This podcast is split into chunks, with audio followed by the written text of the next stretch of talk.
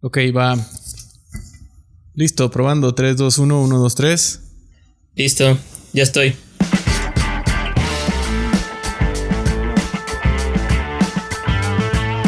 Bien, ven- bienvenidos aquí a nosotros. ¿Quién más escucha esta madre? Sí, y Carla. Bueno, sí, Carla. De hecho, sí. O sea, este episodio es, es para. Déjame ver, aquí tengo el, el conteo de personas que nos pidieron otro episodio y son. Una. Carla, de hecho. Sí, Carlita Flores. Carla Flores. Flowers. Saludos a Bueno, Carlita. episodio, episodio dedicado a Carla. sí, exacto. Ya, ya tiene como de- dedicados los últimos, ¿no? Casi todos los últimos son dedicados a Carla. Sí, exacto. de hecho, sí. Oye, y de hecho, y ya el- estrenando nombre, ¿no? ¿Qué cosa? Ah, sí. O sea, esto ya se convirtió en. Mira, antes era yo. Creo que era un podcast de puras pendejadas. Y ahora es. De pendejadas de foto. Ajá, pendejadas plus foto, exactamente. Bien. O sea, sí, está bien. Pendejadas, pero con un nivel como elevado de, de geek. Ahí de. Sí es- geek es fotográfico interno. Sí, es muy geek. Va a ser muy geek este pedo. Es el plan que sea muy geek. Que va a, va acabar siendo así, güey. Sí, pero está, está, está muy chido porque pues Sí. han pasado muchas cosas en, en pues en, en el transcurso de yo creo que un año o un poquito más en cuanto al, al film. O sea, pues en, en general, ¿no? En, en todos lados, o a lo mejor no sé si es un boom o como te vas metiendo, te vas dando cuenta de las cosas que, que están surgiendo, que están resurgiendo. Sí, claro. Pero yo he visto muchísima actividad a nivel mundial y también más aquí en México y en la Ciudad de México. O sea, si bien ya había eh, como un movimiento, creo que se, se, se potencializó ahorita y mucha gente está, está entrando a tomar eh, foto análoga. Entonces, eso está súper chido. No sé si, si es percepción mía o tú también lo veas así, no, sí, pero totalmente. ha sido, ha sido bastante últimamente, ¿no? Sí, de hecho, sí. De hecho, el. Yo creo que el público. Yo creo que lo- los que se sorprenden más son como el. el, el sector como veterano, digamos, que son ya este que llevan tiempo más en, en fotografía, que les tocó vivir el, el tiempo análogo en, en su momento, ¿no? Y yo creo que ellos Claro, se sorprenden. cuando, cuando era lo único que había, ¿no? Ajá, cuando era, exacto, cuando era lo único que había y ellos se sorprenden mucho de que pues nuevos este, usuarios, nuevas generaciones la están retomando también. Y como tú dices, en, en todos lados, o sea, sin duda alguna en todos lados está el, el pedo del, del film. Este, pues no sé si ya sea bueno decir como resurgir, porque a lo mejor ya, ya está resucitado tal cual, sino que ya lo consideran como una parte esencial de ya sea de un hobby o de un trabajo, ¿no? Entonces está, es lo chido. Sí, claro. Yo, yo creo que nunca, nunca se fue, nunca murió. Eh, Ándale. eh, agonizó por, por un par de décadas o, o- o una y media. Yo creo que por ahí de a mediados de los noventas, cuando empiezan, empiezan los las ondas como de fotografía digital poniéndose accesibles a la gente. Puta, es un, es un madrazo así directo al, al, al análogo. Obviamente se tarda en permear un poco para los, pues la gente que es más como tradicional y que estaba acostumbrada a, a la fotografía análoga para su trabajo. Pero poco a poco, o sea, esa gente también fue cayendo, o sea, fueron pasándose lo digital y todo. Sí, claro, totalmente. Creo que los que más resistieron en, en, en, del- en- en la forma como profesional, laboral, son estos. Y me acuerdo todavía, no me acuerdo cuándo fue la última, pero me acuerdo muy bien que ibas a tomarte una foto y te tomaban una foto para pasaporte o lo que sea, te la tomaban con placa. Y se ponía la capucha, el, era una cámara gigante, era un armatoste del tamaño de un refrigerador de madera. Entonces, y le sacaban el fuelle y te enfocaban pinches luces así que te estaban quemando la retina para alcanzar a exponer esa madre que... Y, me acuerdo que era con placa, o sea, era el madrazo y ya sacaba el, el fotógrafo la placa y ya la, la guardaba en su estuche y ya después la revelaban. Pinche foto a a F22 con un putazo de luz, ¿no? Sí, ya, o sea, pues de aparte sí, todo blanco. Sales blanco porque sales blanco a huevo, güey. Ahí sí no hay, no hay de otra, güey. Ajá, sí, ni, ni se preocupan por el foco, así como F32, aparte de estos lentes 32. Y con un putazo del rayo de, del flash. Y todo en foco, así, pero bien cabrón. Sí, lo único que les preocupaba era que mantuviera los ojos abiertos, pero este güey va a salir en foco y blanco porque a huevo va a salir. sí, exacto. Y me acuerdo que esos, esos ruquillos de esos de esos laboratorios, bueno, de esos estudios fotográficos de. Porque me acuerdo la foto para mi título en, en la. ¿En la uni? En la. No, en la prepa. Eh, en la uni también. Pero en la prepa me acuerdo mucho que nos mandaron específicamente en Matamoros, en el centro de Matamoros, a un lugar que decían si la foto no es de ahí, no se las van a aceptar para, ah, de plano. Para el título de la, para la cédula de la prepa. Porque yo estuve en cédula, en cédula técnica, entonces te gradúas con grado técnico y te dan tu cédula profesional y todo, pues como una titulación, ¿no? Sí, claro, sí, sí, sí. Y tuvimos que ir ahí a huevo. Y no sé si porque era época de graduaciones y el, el ruquillo tenía mucha chamba, pero siempre están encabronados, siempre están enojados, siempre están ahí malhumorados y, eh, siéntese ahí, eh, no abra los ojos, digo, no cierre los ojos y la madre, madrazo, órale, el que sigue. Sí, de hecho, de esto es como. Bueno, sí es como un cliché, ¿no? Yo creo. Ese tipo de, de, personas o de señores fotógrafos que están malhumorados. También acá por mi casa todavía hay un señor que toma fotos no con film, si toma con una digital, de hecho con unas Kodak de las primeritas digitales en 2000. Pero con eso, con eso aguanta para la impresión de unas fotos infantiles, ¿sabes? Y con eso, con eso alarma.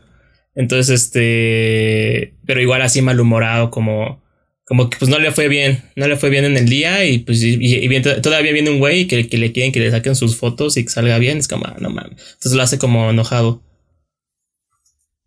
Sí, como que, no sé, a lo mejor es ahí parte de la cadena, güey. O sea, si no, si no te ves intimidado en esa foto, no te la aceptan ahí en el pasaporte o algo, güey.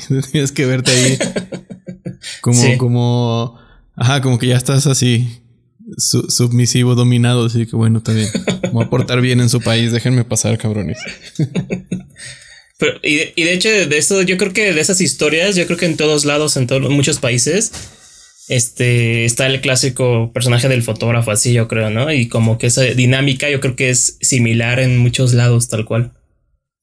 Sí, sí, y como dices tú, creo que son clichés. Por ejemplo, el cliché del fotógrafo de, de moda, que es excéntrico y tiene como mil asistentes así para ayudarlo hasta respirar y cosas así. Ajá, exacto. Que, que, en realidad, pues no es, o sea, no todos son así, o sea, hay, hay mucha banda que trabaja sola o que tienen ahí a alguien que, les ayude con un rebote o algo, pero no sé, creo que en general la fotografía se ha salido muchísimo de esos clichés y se ha expandido tanto con, la tecnología. O sea, el, celular vino a ser fotógrafos a, bueno, sí, fotógrafos entre comillas a, todo mundo, ¿no? Exactamente. cualquiera que tuviera un celular es como ya. Creo que, creo que el, el hecho de tener como una cámara muy accesible en el celular este, no sé tú qué piensas, pero creo que yo, yo creo que, no sé si desprestigió un poco lo que llamas foto o a lo que llamas foto y, y creo que despreció aún más como el concepto de lo que le quieres tomar una foto, ¿no? Ya, sí, o sea, mm, creo que tiene como varios matices esta, esta, no sé, la postura ante, ante esta corriente, pero si bien le llevó la, capacidad de reproducir imágenes, de generar imágenes a, todo mundo, lo, que está chingón. Eh, obviamente le da herramientas a muchos fotógrafos malos. Que, o sea, los fotógrafos que son malos y que no se creen fotógrafos, no hay pedo, son banda chida, o sea, todos estamos en paz, ¿no? Claro. Pero luego hay gente que se cree fotógrafa por tener una cámara. Sí, claro. Eh, Cara, aparte. Ay, güey, está, sí, y está bien cabrón. O sea, hay muchas sorpresas de, gente que, que, no sé, ah, pues yo era, eh, no sé, ingeniero o, o, era, estudié administración de empresas y gracias a la foto digital, que lo, que lo hizo como accesible para todos, ¡pum! Descubres que es un fotografazo y que, y que la arma chingón. O sea, tengo un par de conocidos en, Monterrey que, que, así, o sea, fotógrafos ahorita exitosos. Claro. Que, que dieron un giro, o sea, cambiaron su carrera por completo cuando descubrieron la fotografía, sin haberla estudiado. O sea, obviamente la experiencia les da muchísimas herramientas y después ya toman cursos y todo, pero son chingoncísimos y, no eran fotógrafos al inicio de su carrera. Claro. Entonces, hay casos muy chingones y hay casos que dices, ay, güey. Que digo, yo creo que así como en muchas profesiones u oficios, este se empieza de esa, bueno, se empezó de esa manera, no es como que alguien nació siendo experto, sino se hizo a través de, de trabajar y de cagarla y de, de fallarle y de acertar en muchas cosas. Y ya él que logró todo eso, se dio el, creo que puedo decir el lujo de enseñarle al, siguiente y así haciendo como compartir esa experiencia y esos conocimientos. Y yo creo que también un problema, este, que se lo comentaba otro, un amigo que se llama Irving, le decía que un problema de mucho de, de foto, eh, más bien de fotógrafos, y yo creo que en general, no tanto de fotografía, es que la gente es muy celosa del, conocimiento y la información, ¿sabes? Como que no le es fácil compartir algo que saben porque eh, piensan que eso los hace especiales y eso los hace únicos, entonces prefieren no compartir la información o el conocimiento. Que los hace indispensables. Sí, ese es, un, ese es un gran obstáculo que tenemos en general.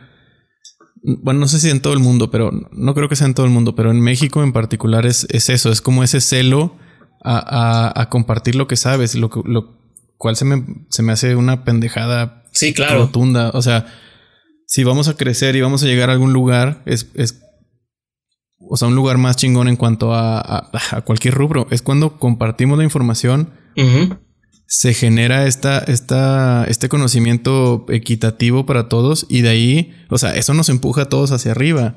Sí, claro. Si unos cuantos se guardan lo que saben, es, es no sé, se me hace que, es estar estancados ahí y, le pones obstáculos a las otras personas que sí, o sea, probablemente y muy seguramente vayan a ser mejor que tú. Ajá, pero tú los habilitaste, o sea, tú les diste herramientas para explotar ese, ese, ese talento. Sí, claro, y aparte eso ya depende mucho de las capacidades y virtudes, creo yo, de cada persona. A lo mejor eh, tú, este, tal X individuo, eres capaz de llegar a cierto nivel dentro de la foto, pero a lo mejor si compartes todo eso, esa experiencia y conociendo que tienes, si lo compartes a alguien, este, pues no sé, que está empezando, que le interesa, a lo mejor su manera de ver las cosas y de entender las cosas y de expresarse, lo, eh, ¿cómo se llama? Lo va a exponer eh, tres veces más o, mejor o de otra manera con otras virtudes, ¿no? Sí, exacto. Alguien que está fresco y que tiene una visión no tan viciada de, lo que tú ya traes, por así decirlo, le das una, herramienta nueva y, esa misma persona, con lo que haga con ese conocimiento, te va a retroalimentar a ti. O sea, va, o sea, a lo mejor él. Voy a, voy a hablar así de lo pendejo. O sea, descubre que, o sea, se habilita tanto, descubre nuevos encuadres o lo que sea, o nuevas técnicas, o eh, se da cuenta de que cierta emulsión tirada a cierto ISO y forzada a no sé qué tanto, tiene unos resultados muy chidos y consistentes. Entonces, o sea, ese conocimiento que tú diste ya generó otro conocimiento que te puede llegar a ti. Claro.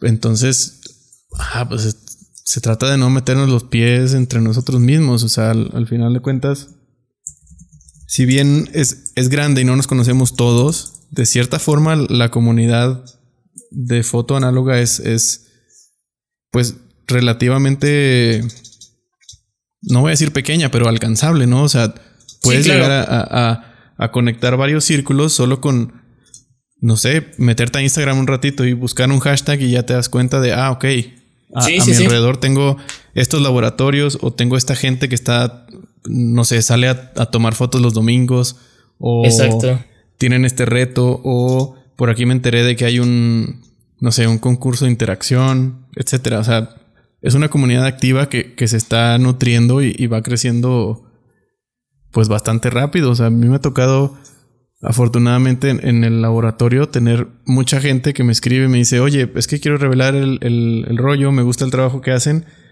y ya, cuando les empiezo a preguntar cosas, me dicen, la verdad es que no sé qué contestarte porque es mi primer rollo. Entonces yo digo, ah, qué chingón. Y ya, o sea, me pongo en, en, otro modo más de, O sea, no, no de interrogarlos a ver cómo les gusta que, o sea, que les haga su trabajo.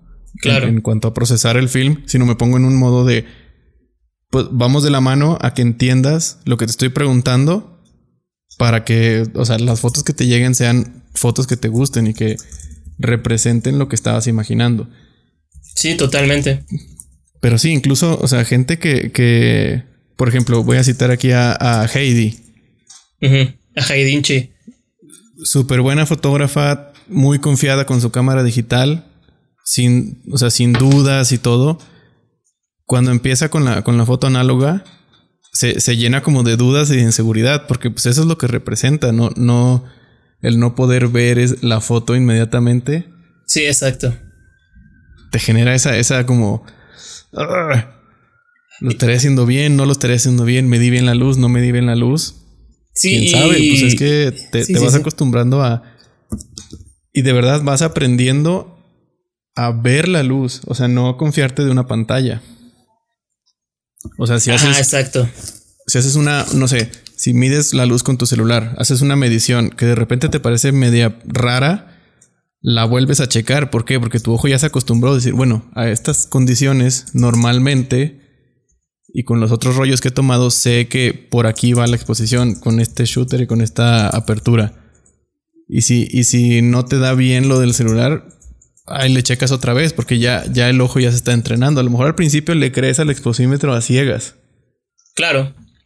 Pero ya después, o sea, vas formando tu criterio, vas formando esa, esa, pues no sé, esa como memoria ocular de decir, ah, esta medición que me está dando me parece rara, déjame le vuelvo a, vuelvo a medir a ver qué, a ver qué me da. Y eso es lo, chido, o sea, entrarle a la fotografía análoga te, te replantea todo lo que sabías y te lo reafirma. Yo honestamente pienso que te hace mucho mejor fotógrafo y te hace mucho más observador.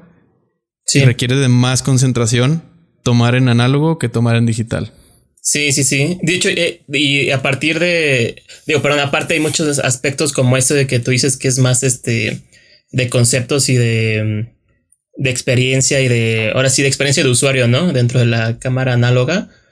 Creo yo también que si te pones como en el papel eh, que un rollo eh, te cuesta, no sé, eh, ¿Cuánto cuesta un C200 de Fuji? Este, que ¿100? 85. 85. Si lo compran en, Alquímica, 85. O sea, estamos patrocinados por Alquímica Fimla. este. Inserte jingle aquí. Exacto. Verga, no existe. Bueno. bueno, 85 pesos, ¿no? De 36 disparos, a lo mejor 38 si lo cargas un poquito más con. Pues ya son mañas que ya vas agarrando, ¿no? Ves que luego te mando. Sí, exacto. O, si tu cámara es, es como muy compacta, que no les tiras mucho al, cargarlo, pues ya sabes que te va a dar, no sé, 37, 38, algo así. O de medio 4, cuadro 72. Son como ya hacks que tienes ahí como de, o pues ya que vas agarrando después. Pero, por ejemplo, me refiero que 36, 70, que 85 pesos entre 36. Entonces, cada, cada fotograma que tomas te va a costar, o te está costando tal cual eh, una porción, ¿no? De ese precio que, que si lo tienes ya en cuenta es como, ok, pues, pues sí me está costando, ¿no? Y no es que una digital no te cueste nada, obviamente te cuesta mucho dinero, pero la inmediatez o, el pensamiento de tener ahí en, tu, en tus manos que digas, ok, compras un rollo caro, no sé, un, este, un Portrait 800, ¿no? Que va a estar como en 200 y cacho. Pues sabes que cada... Un, un Cine Steel 800. Ah, ándale, un Cine Steel 800 que es que ahorita entramos a ese tema del, del hype de, de ciertos films. Pero, por ejemplo, el Cine Steel es muy buen ejemplo. El 800, que es muy solicitado y mucha gente lo, lo ama y le mama. Pues cada fotograma. Cada que sacan stock se les acaba a, esos güeyes de Cine Steel. O sea, se vacía y los que compraron lotes grandes se papean revendiéndolo. Ese es. Sí, eso es real. es uno de los temas. El, el, viernes pasado pregunté por ahí en, en Donceles. Eh, y un Cine Estilo 800 estaba en... no me acuerdo exactamente, pero rondaba los 520 pesos. Un rollo. No mames, es, no, es una locura ya eso, güey. Sí. No, no, no. Pero bueno, pon tu compras en Donceles 500, un, rollo de 500 pesos. Si lo divides entre 36 fotos, sabes que cada foto te va a costar, este, a ver, te hago la suma rápido. Vamos a poner 500, ¿no? Entre 36 te cuesta cada foto. en tu mente? En mi mente, mente, como Matilda, sin putiza. Este, cada foto te cuesta, si no me equivoco, así yo haciendo cálculos en la cabeza, obviamente, 13.88 este, eh, pesos. Entonces imagínate que si la cagas en, este, no sé, si la cagas en la mitad, pues tiraste de, en cierta manera, o sea, realmente tiraste a la basura, y lo digo entre comillas, este, pues cierta cantidad de dinero, ¿no? Que a la larga es experiencia, que si lo ves es como ganancia. es ganancia. Lo que estás comprando es conocimiento, sí, es así. Es ganancia, ¿no? Pero si vamos a efectos prácticos de, de Shark Tank, pues, pues sí te van a mandar a la mierda porque pues lo que invertiste no lo recuperaste, ¿no? Digamos, así de fácil. Este de 36 me sacas nomás el 10. Pues, estaría fuera. Sí, no, diría yo estoy fuera y este. Y no te, te mata, o sea, güey. Pero este. a lo que me refiero es como si te pones como muy estricto en este tipo de. en ese tema.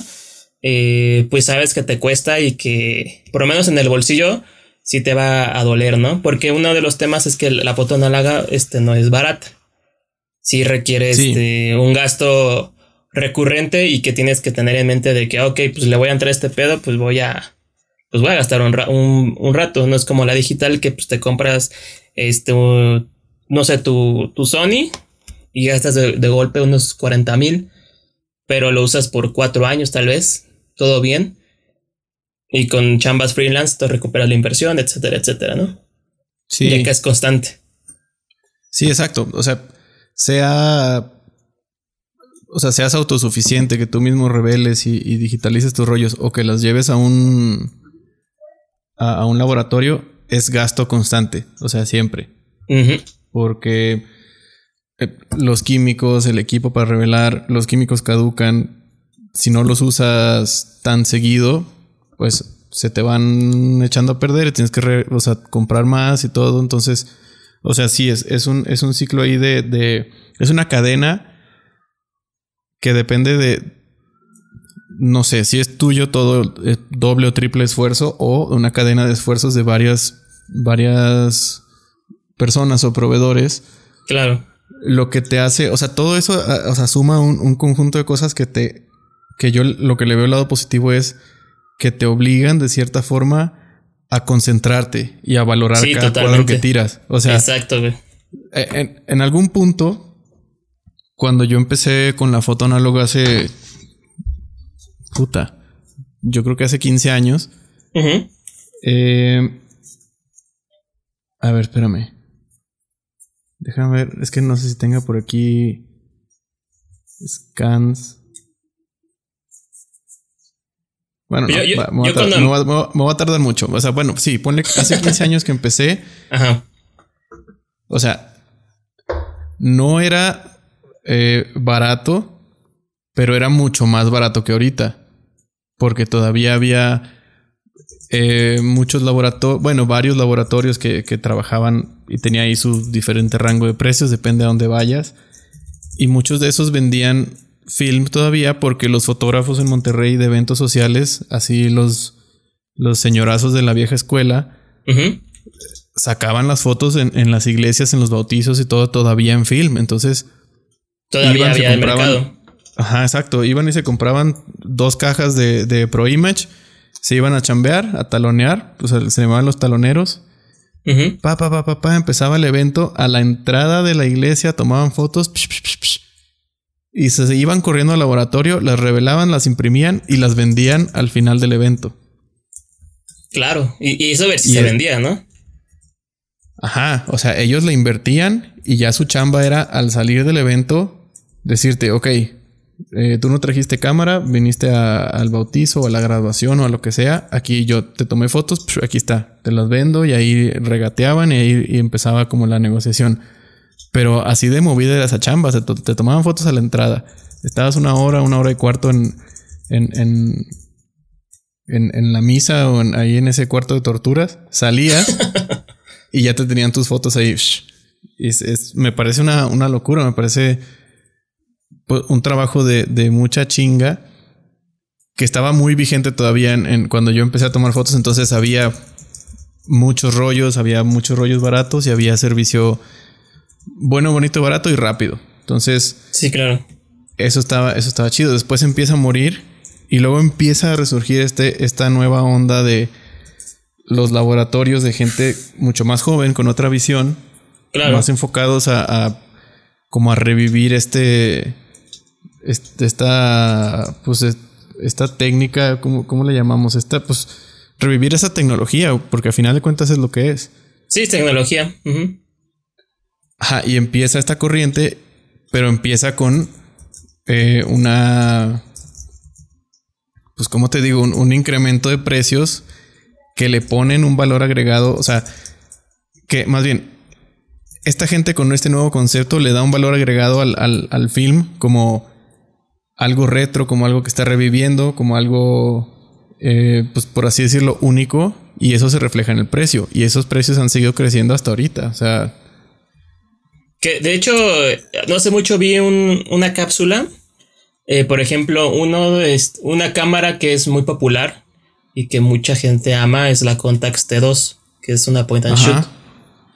Eh, veía un video por, de... por pura pinche moda, ¿no? O sea, exacto, pinche cámara dos mil dólares y cosas así porque la tiene quién? Kylie Jenner o quién, una, de las de las Kardashian la, la, la, usa, la usa para tomar fotos ella. Entonces disparó el precio. Entonces un señor que vive en, en, Tokio, pues va a las tiendas de Japón y les pregunta, oye, ¿en cuánto estaba esta cámara hace, eh, pues que hace 10 años? Dice, no, pues estaba como en 100 dólares porque al final era tecnología que, era, la, la, point and shoot que tenía que tenían tus papás. Ajá, y era que obsoleta. Tomaron las fotos ahí en, en, calzones. Sí, era obsoleta entre comillas, ¿no? Que si te pones a ver como cosas muy específicas, pues sí tiene buena óptica y pues la Aromo Contax y este es buena marca y es, pues es premium entre comillas también. Entonces, este, pues antes yo diría, ah, bueno, pues sí, el, por lo menos por el, por el lente está chingón, ¿no? Car size. Entonces, este, está bien. Pero lo que pasa es que se infla el precio, este, se vuelve popular. Entonces ahorita lo puedes, hay ediciones, este, o sea, si te encuentras una Contax en un bazar, que no creo que ocurra ya ahorita porque ya mucha gente ya las, este, ya las coyeteó, ya las tiene cada quien ahí reservadas. pero si llegas a encontrarte una, este, fácilmente la puedes revender en, y estoy exagerando, yo creo que mínimo unos 10 mil pesos si está en muy mal estado y funcionando, ¿no? Pero si están súper bien conservadas, yo he visto que están en eBay como más de 40 mil pesos. Una cámara Contax Point and Shoot, que también yo no soy muy fanático de las Point and Shoot, pero este...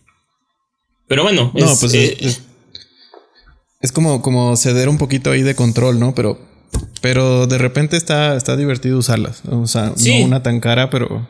Sí, exacto, no, no una tan cara. O sea, es este pues una sencilla, una, una, que cumpla con el objetivo que para mí yo le daría a la point and shoot es, una fiesta y cotorrear y nada, este, porque sé que no puedo controlar nada, está todo automático ahí. Entonces, este... Sí, no, te, te, despreocupas y ahora sí que registras así como un poquito más random, te dejas llevar por, por el momento y, esos recuerdos quedan chidos. Exactamente. Sin, que sea así como, ah, esta es la fotografía con la que voy a ganar un concurso, no, pero no. Pero tienes ahí un, buen recuerdo y, está muy chido.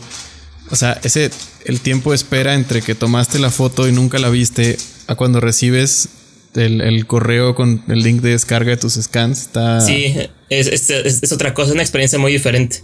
Como que hace, hace que dentro de tu cabeza madure la idea de, de que tenías de esa foto y cuando la ves en realidad, más el, el grano, más el contraste de la emulsión que usaste, más los colores, si la tomaste bien, si la cagaste, si el rollo está podrido o no.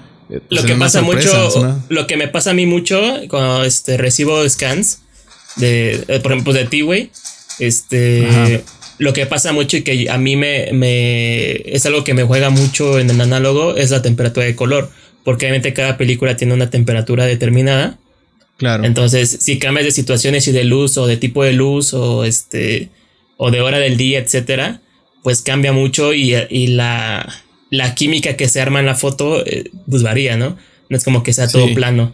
Entonces, eso es como un plus. Yo lo vería como un plus porque a mí me gusta, porque me gusta la incertidumbre, incertidumbre que me, me ofrece el, el poder no ver mi foto de inmediato y como tú decías, me gusta más el, hecho de que me llega mis scans, veo, digo, ah, ok, este, sí califico las fotos, eh, digo, ah, mira, aquí la cagué, checo por qué fue, hasta te encuentras con, con fallas del equipo, de fallas de luz, este, eh, no sé, problemas en el aspa de, las, de los lentes, etcétera. Entonces, como que te das, poco a poco vas aprendiendo. A lo mejor al inicio es como si te, te frustra un poco por acostumbrado que estás al, digital, de que la inmediatez de que, ah, tomé una foto mala, la borro. Aquí, pues no, como. Ajá, la borro, corrijo y, pareciera que nunca tomé esa foto mala, ¿no? Exactamente. nada más la uso como referencia, corrijo y ya. Solo, solo dejo ahí las buenas. Pero, o sea, ¿dónde está ese, ese conocimiento? O sea, esa experiencia que te cale. Decir, ay, cabrón, a la que sigue me voy a fijar más en esto, a la que sigue voy a... O sea, a eso me, refiero. Te va depurando tu técnica y tu ojo y creo que te hace mejor fotógrafo el, el análogo por, por todos estos factores que estamos aquí, aquí comentando. Sí, claro, exactamente. Y además que es, como. No sé cómo ponerlo, pero te metes así a las páginas que. que tienen como película pues distinta o alternativa o de estas variantes que hay de, de, de, muchas ah, claro. de muchas formas de los rollos y es, como entrar a una juguetería cuando eras niño, ¿no? O sea, es como decir, ok, sí. este rollo lo voy a comprar y voy a pagar más por eh, un rollo que no sé exactamente cómo van a salir las fotos, como los, los estos rollos que ya vienen como manchados con color.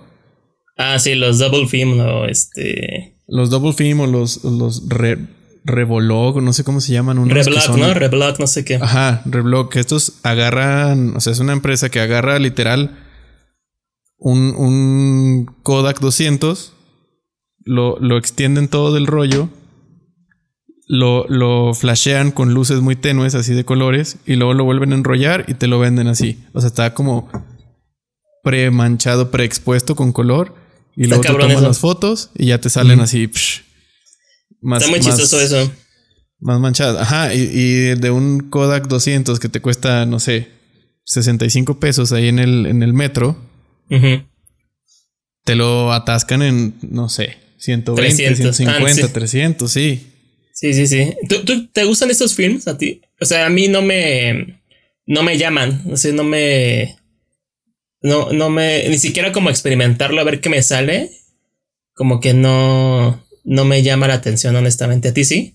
Mm, no, güey, la neta no. O sea, no, no me. No sé si porque ya estoy ruco o qué, güey. Pero no me llama la atención ni siquiera por curiosidad. O sea.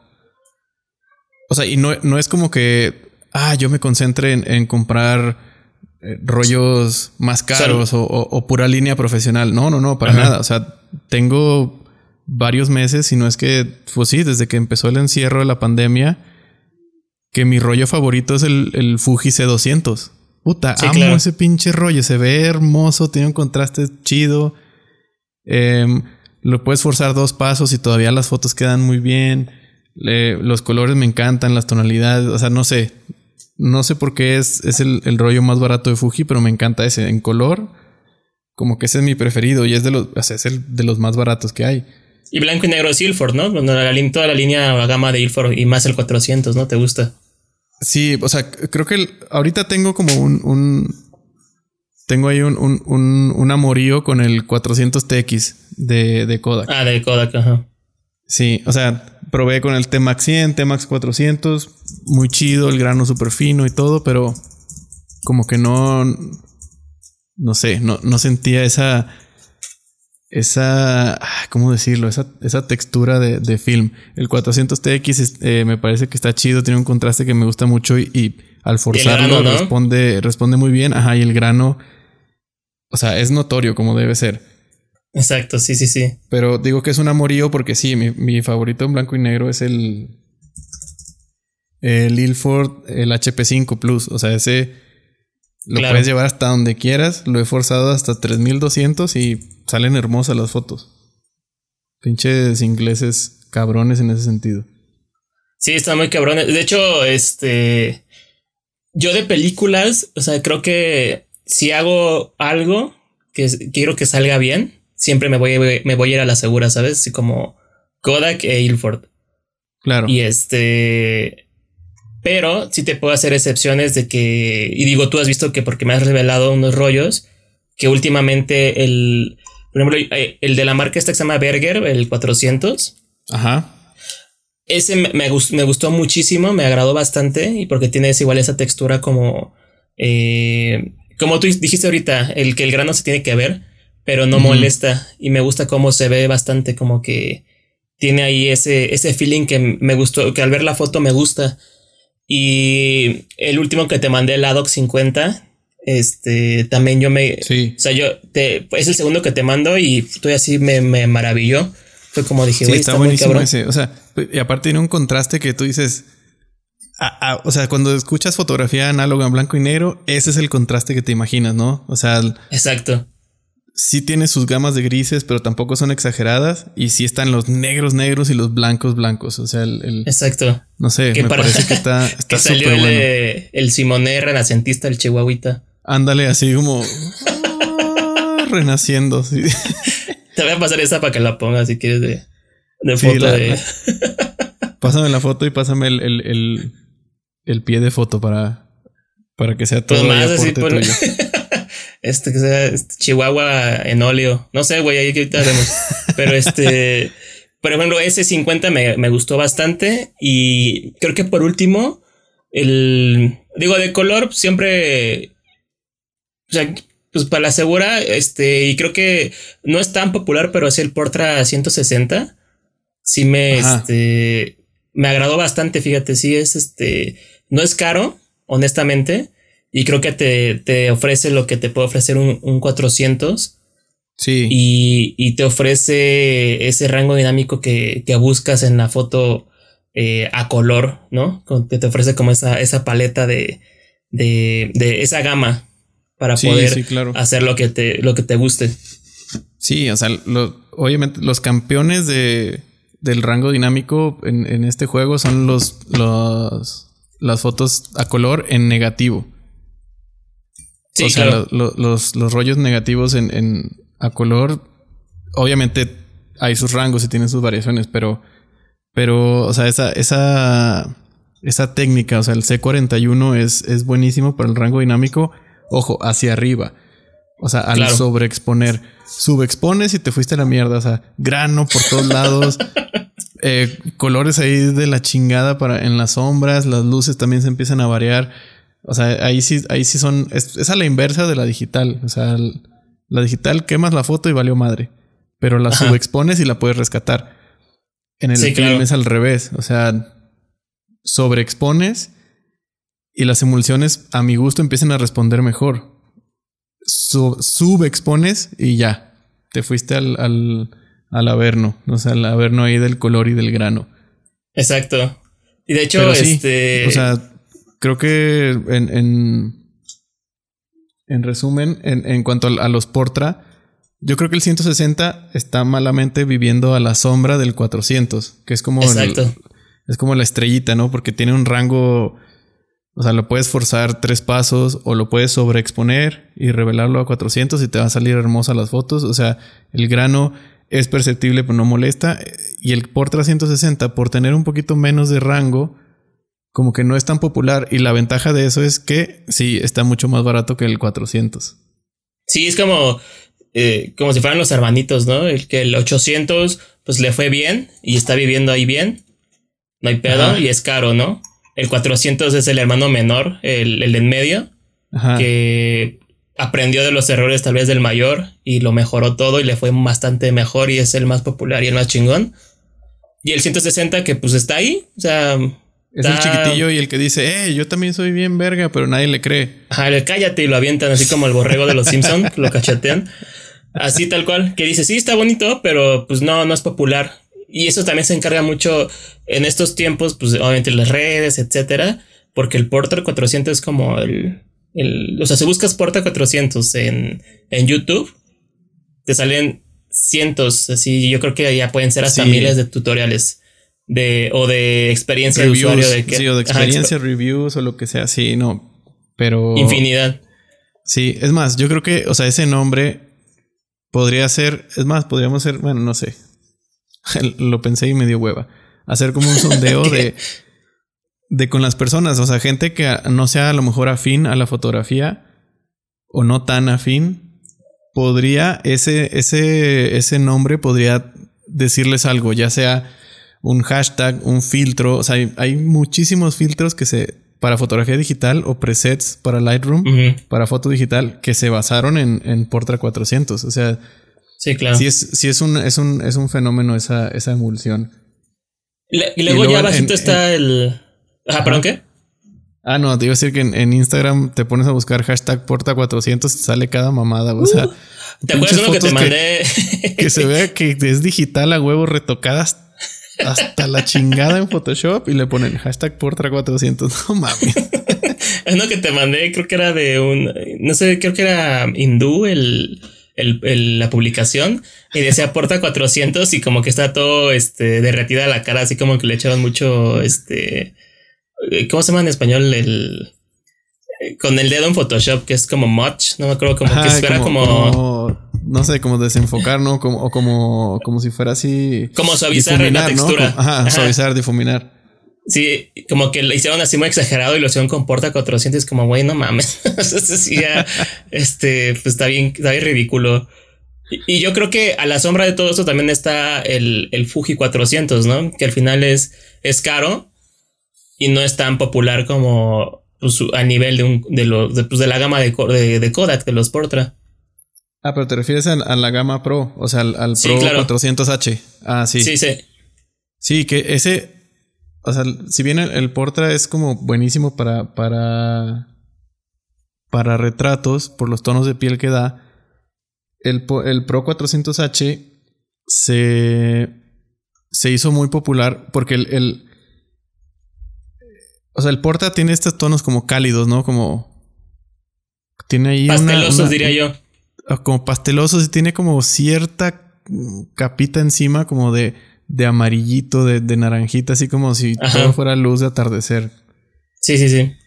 Y lo que tiene el Pro 400H es que, o sea, lo tomas normal y es un Fuji normal con tendencia a, a los verdes.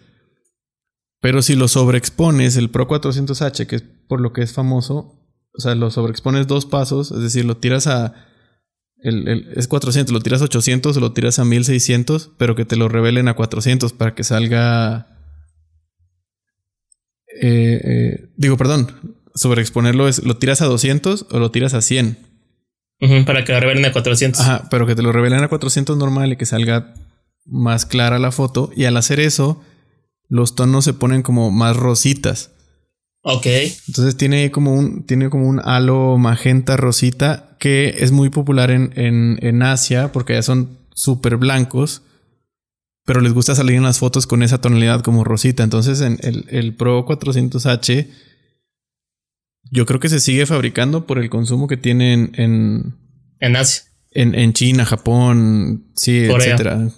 Corea, Hong Kong. Que aparte es, es, es, el mercado local, ¿no? Digo, porque al final Kodak es eh, americano y, es, y pues nos toca estar abajo de Estados Unidos nosotros ubicados y pues nos llega muy fácil este pues pues los rollos de Kodak también digo no es que sea difícil acá Fuji obviamente también hay es obvio que hay pero ciertos como gamas de Fuji o, o, o, este líneas de Fuji de ciertos rollos no llegan acá como el que compraste el, el industrial Ah, exacto, no llega acá. O sea, hay como gamas de Fuji, este, el, el, ¿qué se llama este? El 800 de Fuji acá ni de pedo lo vas a ver en, este, anunciado en una página local. El 800 lo venden allá en, en, Japón, este, en China, si lo encuentras, pero y te sale caro, obviamente. Pero estando allá, yo creo que es como más común comprar los Fuji porque pues es, es local y debe estar más barato que importar todo el pedo de Kodak para allá.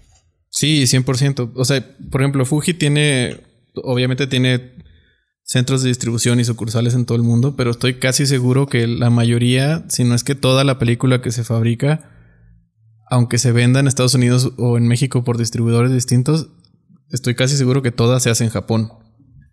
Seguramente sí. Por ejemplo, aquí tengo. Bueno, el, el Fuji 100, el industrial, eso no hay duda. O sea, la caja viene en japonés. No hay, no hay ni cómo leerla para empezar. Pero este es un C200 que compré aquí en México y está importado por Fuji México. Ah, pero no dice dónde está hecho. Ah, ah, no, sí. Made in Japan.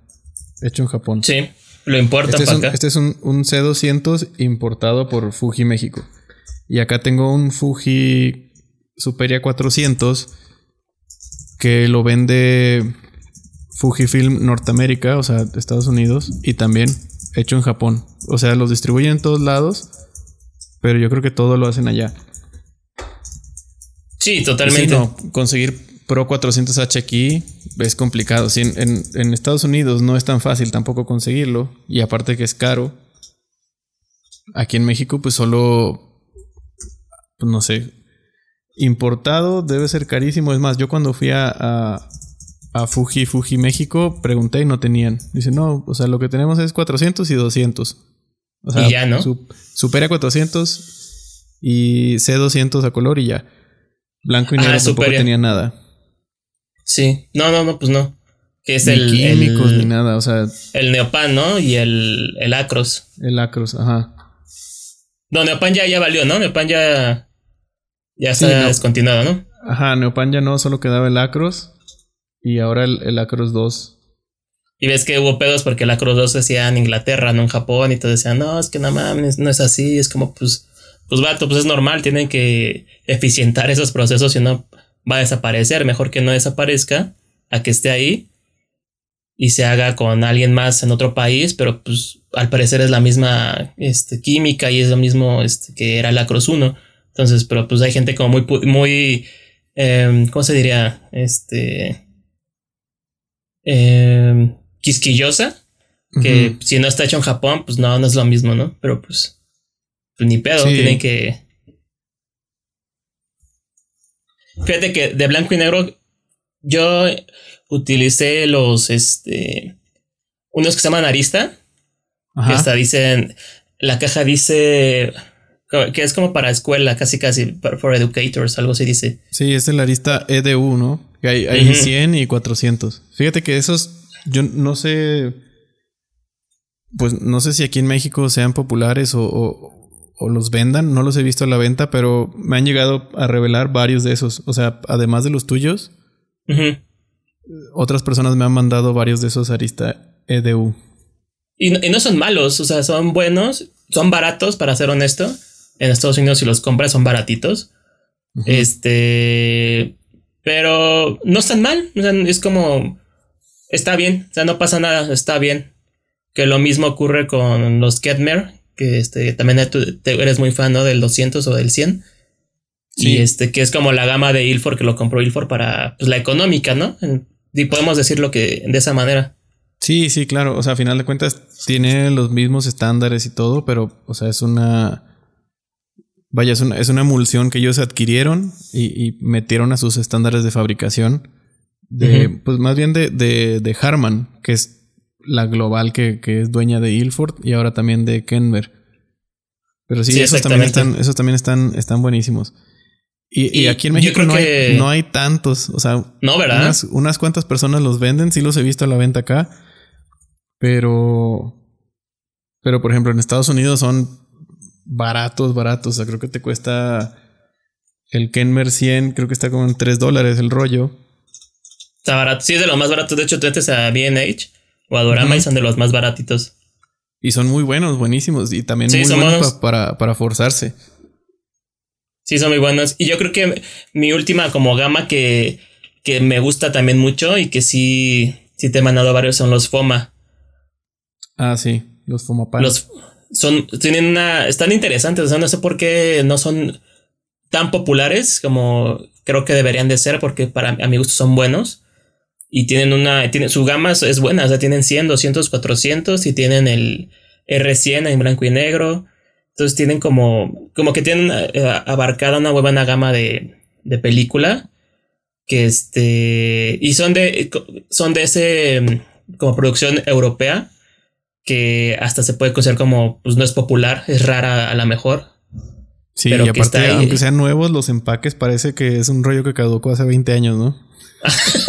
sí. Sí. Y los tienen, ¿y qué decía este? Como eh, Chernobyl y no sé qué, ¿no? No me acuerdo que es Ah, como sí. de República Checa. No me acuerdo qué es, pero decía Chernobyl y no sé qué. Y hasta. Pues tiene como esta. Radioactivo, güey. ese grado de curiosidad. Se, expone solo con la luz que emite. Se le das una, una nalgadilla al rollo y ya se revela solo. Pero este, esos FOMA, y, digo, de esos como marcas raras, que luego ves que compramos otra vez entre varios este, rollos. Eh, le decía al chicharo, saludos al chicharo. Eh, me decía, oye, güey, me decía, oye, güey, pero como cuál crees que sea chido comprar luego? Pues yo creo que lo mejor ahorita es como comprar alguno raro, porque, o que no veas popular acá, porque pues si no, no valdría la pena como el pagar el envío, etcétera. Entonces, como pedir algo que no sea popular por acá, ya sea como los Fuji Industrial, este, eh, había unos que compramos que son los Silverra, que son, me parece, son rusos, de hecho.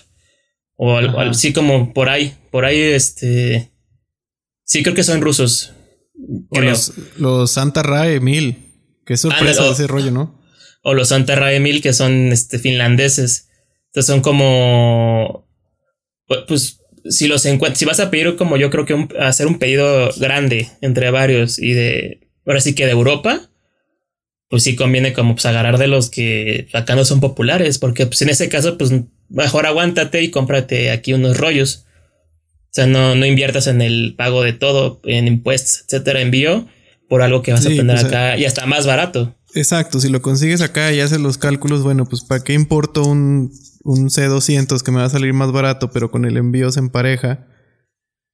Pues mejor invierte ese, ese gasto en, cosas que no consigues, como tú dices acá, o que no consigas tan fácil o a ese precio. Que eh, yo tengo todavía en el refri el los Raya me lo estoy acabando. Ya me queda, creo que ya. En el refri. Ya. En el refri. ¿Por qué, güey? Ah, porque tengo las salchichas y todo eso. este. no, pero los tengo. Eh, tengo ahí que me da hambre, este me acuerdo y agarro un rollo. Este, hay unos que se llaman JHC, que es Japan, Japan Street no sé qué, ahí tengo uno. No lo he agarrado todavía. Unos que se llaman Street Candy, que son en blanco y negro también. Tengo más ah. uno. Y qué otro hay como, como no popularcillo. Yo creo que mm, tengo otros Adox ahí todavía. Los Kodak esos árabes que compraste, güey. Puta, güey, los Ah, ese es este mi proveedor que está en eBay. Es de Portugal, el señor se llama Nuno, es portugués. Y este, y luego sí he hablado con él, pues lo tengo, ya nos hicimos amigos en Facebook y todo, y, me escribe, oye, ¿cómo viste el, el BR1000? Que es de Kodak, ¿no? Sí. Que venía con caja árabe. Y ya le pregunté, oye, pues, bueno, para empezar, pues salió como pues ya caduco, ¿sabes qué es el pedo del rollo caduco? Sí, que... los tenías guardados en el pinche desierto, ¿qué pedo? es lo que le, yo le pregunté, es que salió tal así, ¿no? Me dice, es que te voy a contar cómo está el pedo, o sea, los importa, se importan, algunos vienen de, de, este, por ejemplo, Marruecos, Ajá. que este, pues le queda ahí cerca a él, o sea, esa importación le queda cerca a él, pues más cruzan, este, eh, para Marruecos y consiguen rollos ahí baratos que pues no lo usan allá. Entonces este, les queda muy baratos. Y él tiene también, a mí uno, ah, fíjate que uno de color que se lo compré a él y que salió muy bien fue, y te lo mandé, el, el LACFA 100.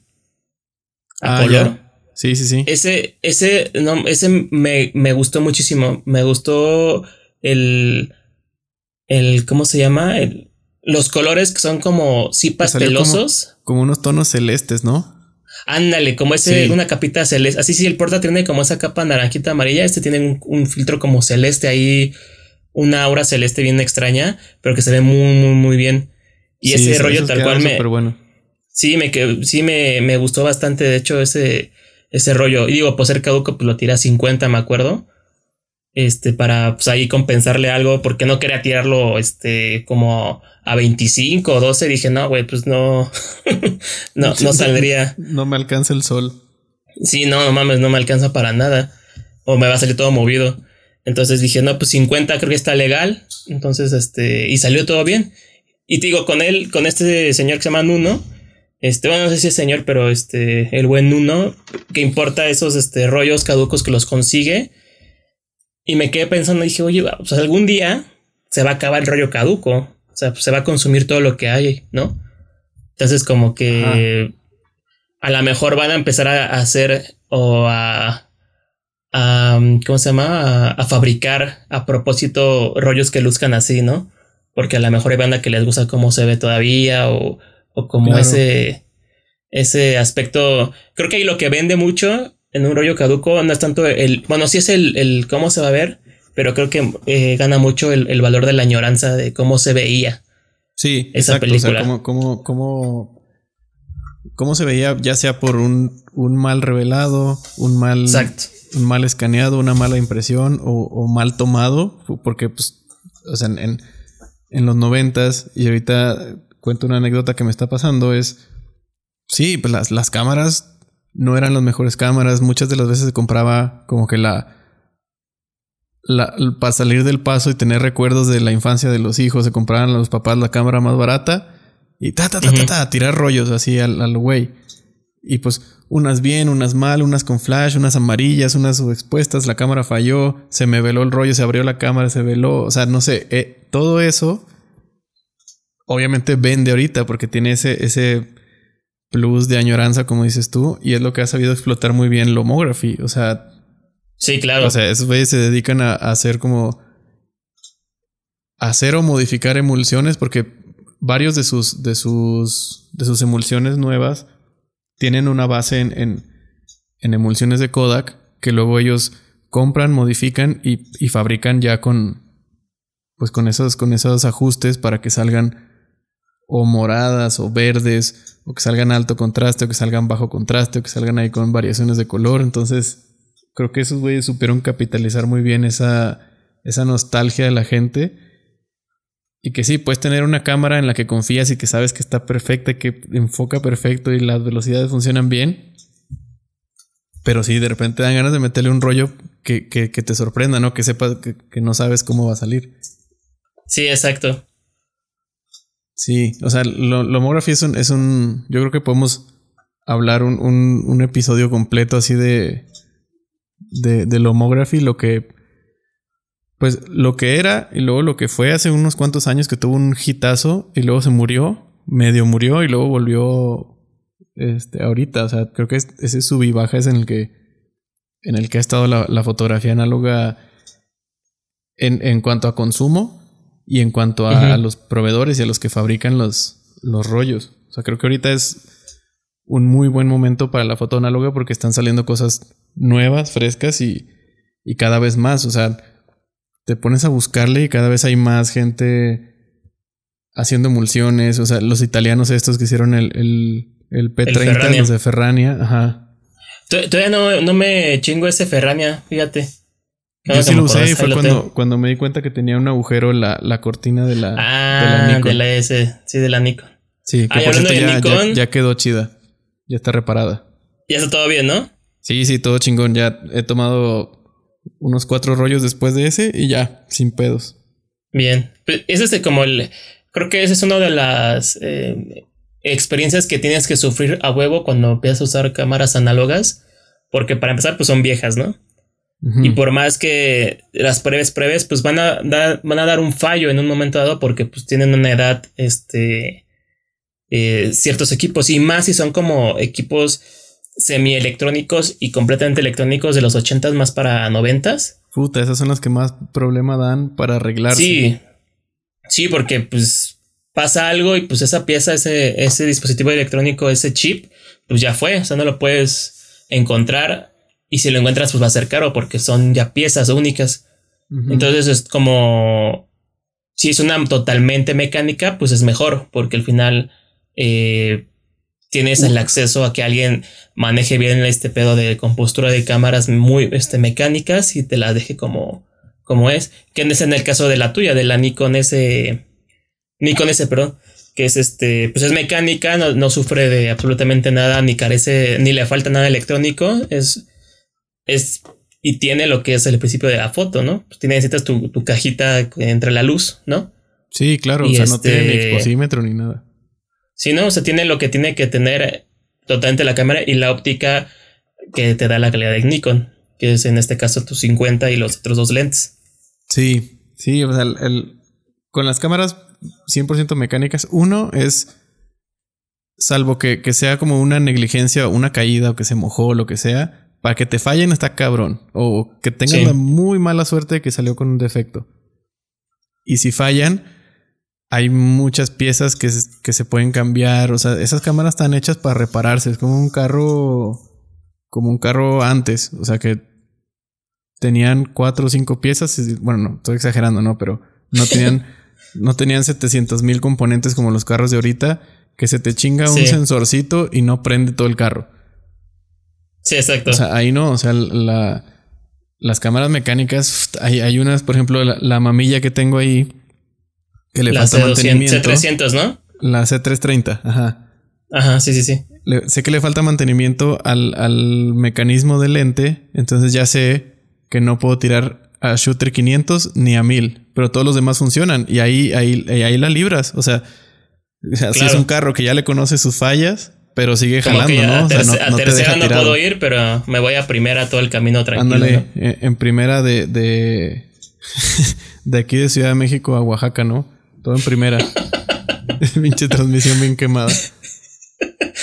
En neutro, güey, con una pinche vela arriba y pues, que me lleve el viento a ver dónde. Ándale. che, acantilado que te caes. Pero este. Por ejemplo, sí, es, y, y, si las piezas ya no existen o no las consigues, al ser 100% mecánica, pues la puedes fabricar, se puede. Que eso es otra ventaja, güey. Ajá. Esa es la otra ventaja, por ejemplo, de muchas cosas del, del foto análoga que se rehacen con impresión 3D en estos años. Sí. Entonces, este, encuentras literal o cosas que ni existían, adaptadores de, no sé, de una, un lente de car size de Contarex, que pues, es una montura especial. Puedes mandar a imprimir, encuentras el modelo en, en, este, en internet, lo mandas a imprimir y lo usas en tu Sony digital, ¿no? Entonces es como o no sé, otros este, adaptadores que pues en su tiempo pues no había necesidad, pero ahorita la necesidad es otra que es pues la curiosidad, ¿no? De como a ver cómo se ve o a ver qué calidad me da este lente que es de los 70, etcétera, ¿no? Entonces como ahorita creo que es muy, muy cagado porque sí se puede, tenemos esa ventaja de que se puede lograr hacer, ¿no? Tampoco es que lo puedas hacer todo, pero sí cosillas sí te da una que otra ventaja ahí. Sí, claro. O por ejemplo, no sé, adaptadores de película. Decir, no, pues tengo una cámara que es 127, pero le quiero meter un rollo 35 milímetros. Ah, bueno, pues algún loco se puso a diseñar el adaptador en, en, 3D y sube el archivo a internet. No, pues ahí bájenlo y váyanlo a, imprimir con su impresor 3D local y pum, ya tienes ahí el, el carrete. Pues justo hay uno que se llama Camera Hack, que es italiano ese güey hace adaptadores para 120, 126, 127 y para este pues todos los formatos que eh, si por ejemplo son de formato medio, te, como que te vende los los trocitos que le falta de en 3D para encajar en tu cámara y se lo pones ahí abajo del carrete. Entonces como que pues ese güey tiene ahí como su su emporio de, de, adaptadores. Y si jalan, yo tengo uno que es para 126 y si jala.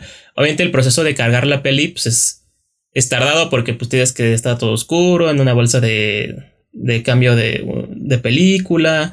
Eh, todo es manual, tienes que pegar el 35 en uno de 126, que es un cartucho. Y ya, o sea, como un, un proceso largo para las fotos, pero pues bueno, si quieres probar, si quieres este, sentir lo que era tirar ese tipo de cámaras este, antes, pues lo puedes hacer sin problema. Creo que es eso. Volvemos al que pues, la añoranza de a ver cómo era o cómo se sentía. Eso es como pues lo que vende más. Claro, y, y, o sea, esa, esa también es como esa, esa sensación de.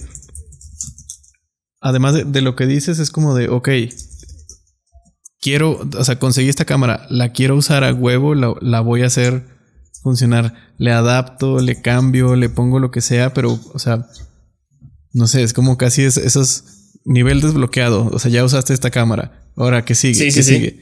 Y, y, pues, para bien o para mal se vuelve un vicio, ¿no? O sea, y es lo que estaba platicando el otro día con Marcos, que estábamos ahí en, en, grabación. Y estábamos hablando y me, dice que, si me interesaba una Nikon, una F2. Entonces le dije, o sea, es una super cámara, claro que sí me, interesaría, pero pues ya tengo la, abuelita de esa que es la S3.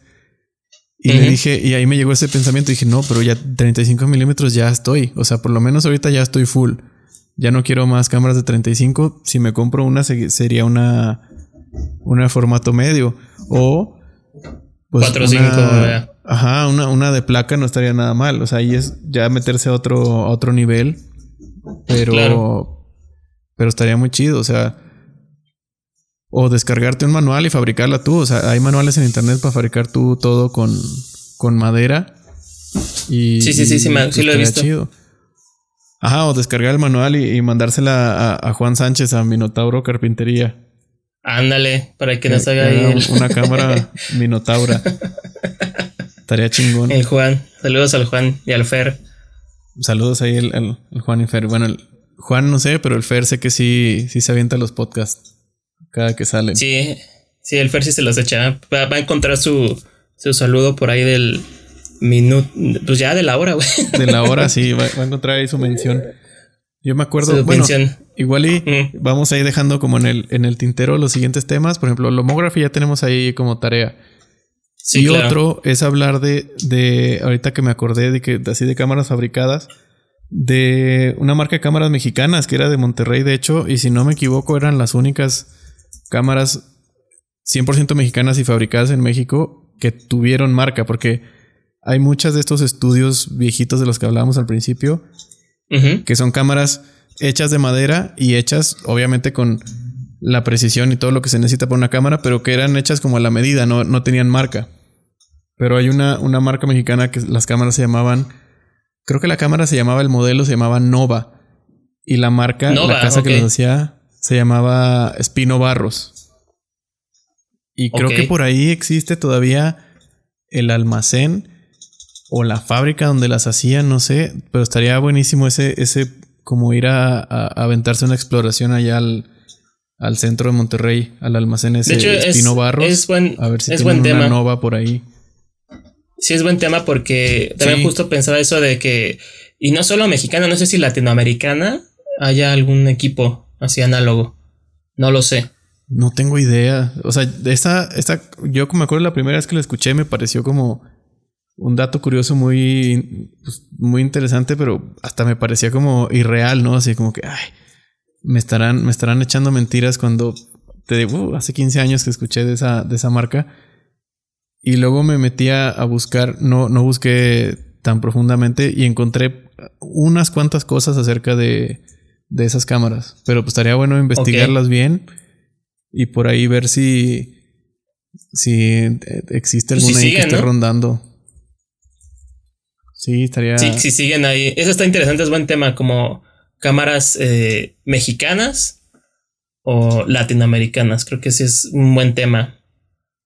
Sí, sí, sí, está, estaría, estaría buenísimo. Y, igual y, y, no sé, fotógrafos, laboratorios, cualquier cosa, porque emulsiones mexicanas la verdad no creo, dudo que haya, salvo que la gente, como estas cosas que son como hechizas, como las pinhole o, o gente que, o sea, literal, papel fotográfico lo, lo pintabas con emulsión. O sea, yo recuerdo una anécdota que me contó eh, pues, mi mentor en, en, análogo en aquellos tiempos. Eh, y digo, ya no es mentor porque él está en, en Puerto Vallarta. Yo me vine acá a Ciudad de México, pero buen amigo Roberto Espejo, le mando un saludo. Eh, me acuerdo que él me contaba que una vez compró lonas, hizo un cuarto oscuro gigante, o sea, selló ventanas y todo, y se puso a pintar con emulsión la lona. Luego la pegó en una pared y a través de una ventana tomó una foto. O sea, me pareció una locura y... y claro. Y me dice, luego revelar esa lona gigante era, era una locura, pero me parece una, una muy buena anécdota. Y este Roberto es, un loco del, del, film. Igual, estaría buenísimo después hacer una un podcast con él. Lo, lo, invitamos así por llamada y lo grabamos y que nos cuente ahí sus todas sus experiencias con, con film. Que él fue fotógrafo de guerra, corresponsal de, de, de, de AP. O sea, tiene, una, ah, unas historias súper locas, sí. Sí, aparte cuando son corresponsales y que están en otros lados donde este, pues tienen que mandar la info de inmediato. Pues, ese, ese sentimiento de inmediatez en esos años ha, de haber sido una locura totalmente. Porque así como pasó algo, entonces tienes que llegar y en el baño revelar. Este, no me acuerdo dónde lo leí, creo que fue en este, ¿qué docu? No me acuerdo qué fue. Este que contaba que pues iba al baño y en el, en el, este, ahí revelaban como cuatro fotógrafos todo rápido. Sí. Y checaban las fotos rapidísimo y veían cuál servía, cuál no, y, otra vez salían a tomar fotos y otra vez regresaban a, a revelar. Sí, o sea, me parece que es súper loco eso. O sea, en, el baño o si eran corresponsales y tenían como una, una asignación, eh, era como, ok, vete a este lugar, toma fotos y luego tienes que irte a, hablando de Europa a otro país a tomar otras fotos. Entonces, o mandaban con, con, pero que eso tampoco les gustaba porque pues obviamente se ponía en riesgo el material, o mandaban las fotos con alguien o eh, me tocó leer también anécdotas de que revelaban en los baños de los trenes. Fíjate. Para, para traer, o sea, ya el, negativo revelado y luego ahora sí ya cuidarlo con su alma, pero ya no tienes la imagen latente que se te cae el rollo, lo pisan, se daña el magazine y se vela. Entonces era más seguro. también es. Más seguro transportarlos ya revelados y cuidar el negativo, pues que ya la luz no le afectaba, pero pues. Sí, claro eso implicaba que, o sea, era, en vez de dormirte un rato en el tren para seguir chambeando, pues te tenías que poner a revelar, ¿no? Es una, me parece una locura. Sí, y de hecho, este es otro tema también, el, el la perpetuidad, ¿no? De, de ciertos momentos en la foto. Como que el valor que tienen esa, eh, ciertas fotos a nivel histórico que están ahí, que se tomó en el momento indicado y en el lugar indicado, y que y que porque alguien hizo su trabajo de buena manera, que fue tomar fotos, revelar, se perpetúa ese trabajo. Sí, exacto. Y se tiene ahí ya como, pues históricamente ya para todo, entre comillas, para toda la eternidad.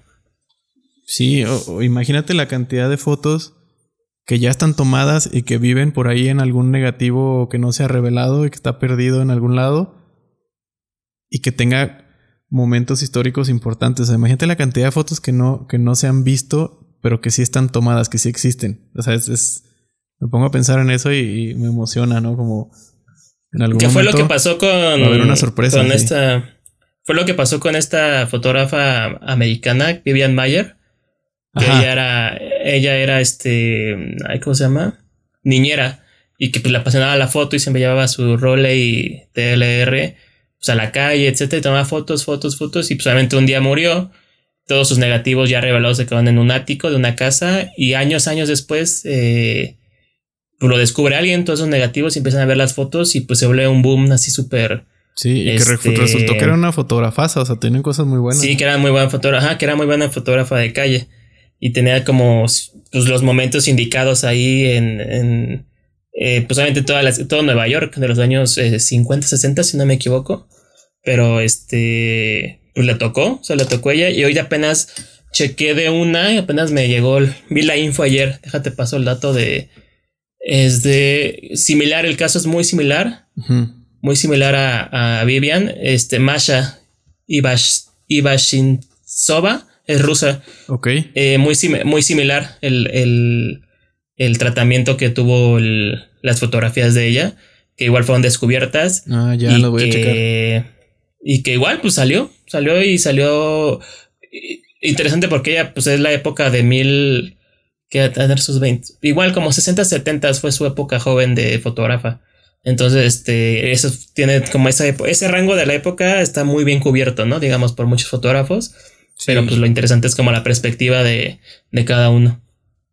Sí, te das cuenta de, de, cómo se vivía. O sea, cuando, cuando no son fotos que, que estaban como enfocadas al, al, al, al, al, documento periodístico. O sea, estaban retratando el, el día a día como era. Y eso es súper interesante verlo en, en fotos que no son, como te digo, o sea, periodísticas o que no tienen como un el objetivo de informar, sino que eran fotos que su objetivo era preservar momentos y, y, echarse un clavado a esa, a esa burbuja del tiempo es súper interesante. Sí, exactamente. Y, ya, y creo que otro tema será como los los tópicos de foto, ¿no? Porque creo que ahorita el, más popular, creo yo, es el foto de calle. Porque las situaciones y la... Eh, diré entre con afán de fallar y de no sonar como eh, pretencioso, pero creo que es muy a lo mejor cómodo porque pues está ahí, ¿no? Como la situación se da para que mucha gente la pueda aprovechar.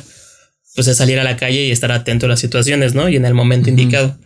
Y creo que por eso se volvió muy popular porque pues, obviamente todos tenemos acceso a, una calle o a salir. Entonces ahí el, el, el que va a ser el cambio, el que va a ser el que destaque, es el que logre captar ciertos momentos interesantes o situaciones muy interesantes. Entonces creo que ese es el...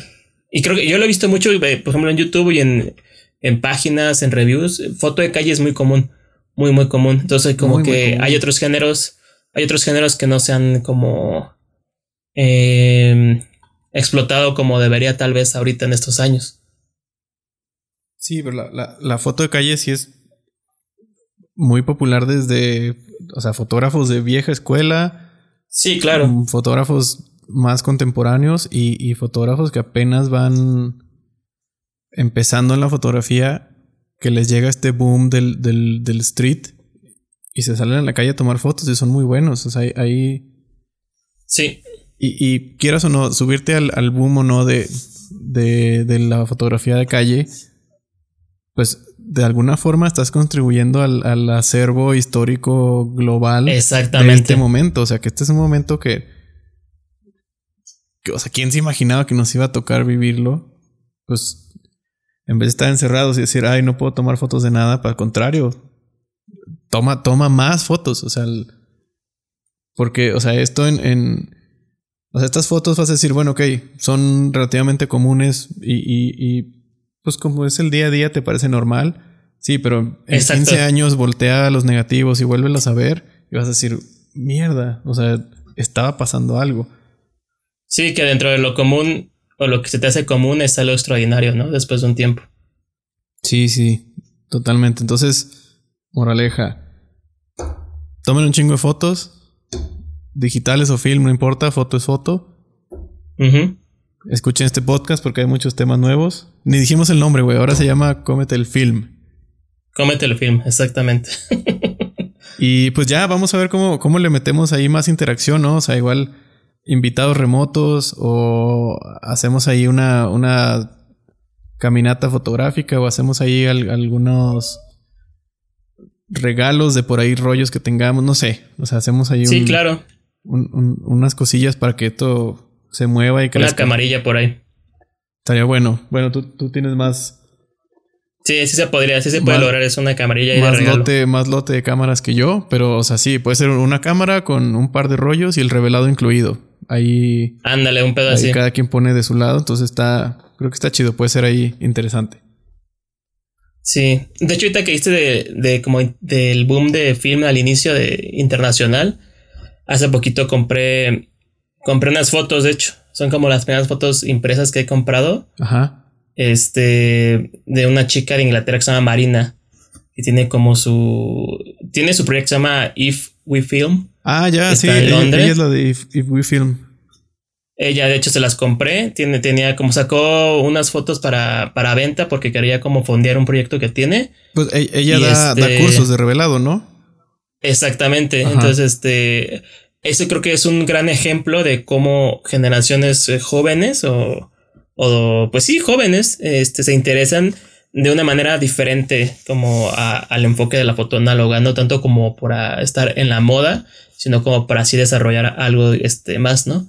Entonces creo que sí está como diferentes públicos y diferentes grupos y yo creo que ella con ese proyecto sí es como muy, pues muy particular y muy muy diferente, ¿no? Porque pues ya es como, ya va de la parte no lúdica, sino como a la parte eh, de educación y de, de proyección de, de, hacer algo con, con lo que tiene ahí de herramientas.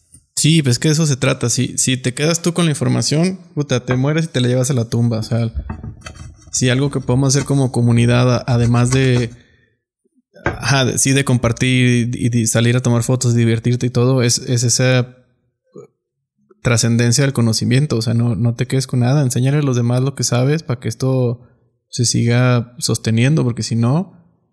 O sea, es grande, sigue creciendo, pero yo siento que está también siempre como pendiendo de un hilo. O sea, si en un punto Kodak deja de fabricar químicos, uh, se, nos cae un poco ahí el changarro porque hay que esperar a que la gente que, que ya lo sabe, que gente que fabrica sus propios químicos, bueno, que, que lo hagan de forma masiva, que puedan llegar a más países, etcétera. O sea, sí estamos como ahí como pendiendo de un hilo, pero pues es, un hilo, es, un hilo, que cada vez se, se, refuerza y se van, se van colgando más hilitos, entonces creo que, creo que va, va a seguir creciendo esta, esta ola de, del film. Sí, sin duda alguna. Sí, de hecho sí, ¿eh? Yo creo que sí va por ahí el, el crecimiento. Y aparte, lo esencial creo que curiosidad. La curiosidad de mucha gente es lo que va a llevar a, a otro nivel ese tipo de cosas. Si no solo foto, yo creo que en varias cosas este, le va a llevar esa curiosidad y esa añoranza a, a lo vintage, ¿no? Entre comillas. Sí, claro. Y, y gran parte del, de, del éxito de esto es, volvemos a las cámaras antiguas y mecánicas, que esas cámaras sobreviven y mantienen vivo este mercado. O sea, creo que eso me parece clave y, y, por eso lo, lo, que haces tú de agarrar cámaras, rescatarlas y de una armo, o sea, de entre dos cámaras que no sirven, armo una que sí y, y darles mantenimiento y todo, creo que es súper valioso para que esto, esto siga, siga fluyendo y siga corriendo. Y aparte es bien caro porque, por ejemplo, yo me quedo aquí con, con pues ya huesos de, de camaritas. Ajá. Y pues ya, ya veo como igual el punto de donar esos huesos para alguien más, porque hay gente que los rehúsa para hacer lámparas, por ejemplo, ¿no? Ah, o claro. Para, o posiblemente pues para adorno, o sea, para hacer otro tipo de cosas, hasta macetitas he visto que hacen con, con pues el cuerpo ahí del esqueleto de la cámara. Sí. sin espejo y nada, pues como macetas lo usan. Entonces como pues es chistoso, es, es ponerte creativo y es saber qué, qué es reutilizarlo tal cual. Sí, exacto. O como hay, para otro episodio cuento la anécdota de la cámara, una de mis favoritos, una Bolsi V2 de los 40 que me vendieron como pisapapeles porque decían que ya no funcionaba y que ya no había rollos para esa. Y jalo. Sí, está perfecta. De, esa, de hecho, ahorita le tengo ahí puesto un, un Fuji C200. Ya lo tengo en la mitad. A ver si pronto me lo acabo para, para compartir ahí fotos. Y aparte, la, la bolsi, la bolsi que es este un tanquecito, ¿no? No, no es cualquier cosa. No, esa madre la traes ahí colgada y te sirve de arma si te quieren asaltar o algo. madreas y obturas así. Ándale, madrazo y foto. ¡Pah! Órale, perro. El pinche nuevo género. Street Fight Photography. Exacto. sí, está bien culero el género. Pero este, pues puede ser.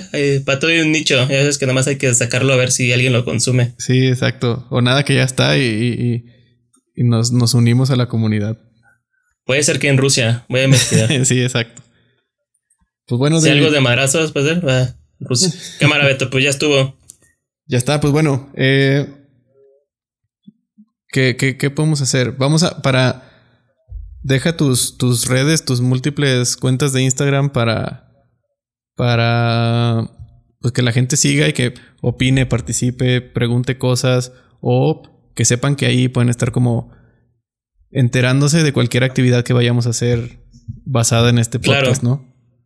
Pues, pues la mía es la, la única que tengo, la de arroba y la de este, ¿cómo se llama? pues la de tu lab, la del Química Film Lab, ¿no? También para que estén ahí checando qué onda. Dogs on Film. Para que te este. Dogs on Film, sí, cierto, la de Dogs, se me olvidó, Dogs on Film. Pues básicamente que eso es nomás como hobby de subir fotos de perritos que estén en, en film. Ahí sí, quieren mandarlas, con gusto se ponen. Sin ánimo lúdico ni nada. Sin ánimo, perdón, de este, de ganar dinero ni nada más, es para ver perritos.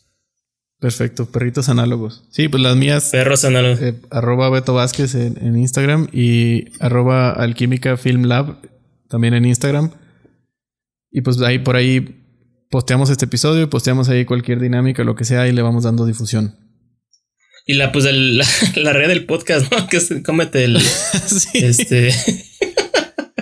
bueno, ya va a ser que brunch, pues cómete el brunch sigue siendo, ¿no? Sí, ahí revisamos si se puede cambiar el, el, usuario. El usuario en, Instagram. Pero si no, en las otras que dijimos, ahí estamos pendientes. Va.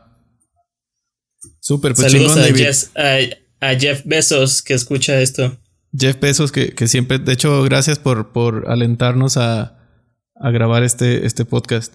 O sea, si bien Carlita estaba, estaba insistiendo, uh, Jeff Bezos ya estaba insoportable. Todos los pinches días, dos WhatsApps y una llamada de que ¿cuándo regresa el podcast? Mierda, ya, pronto, pronto.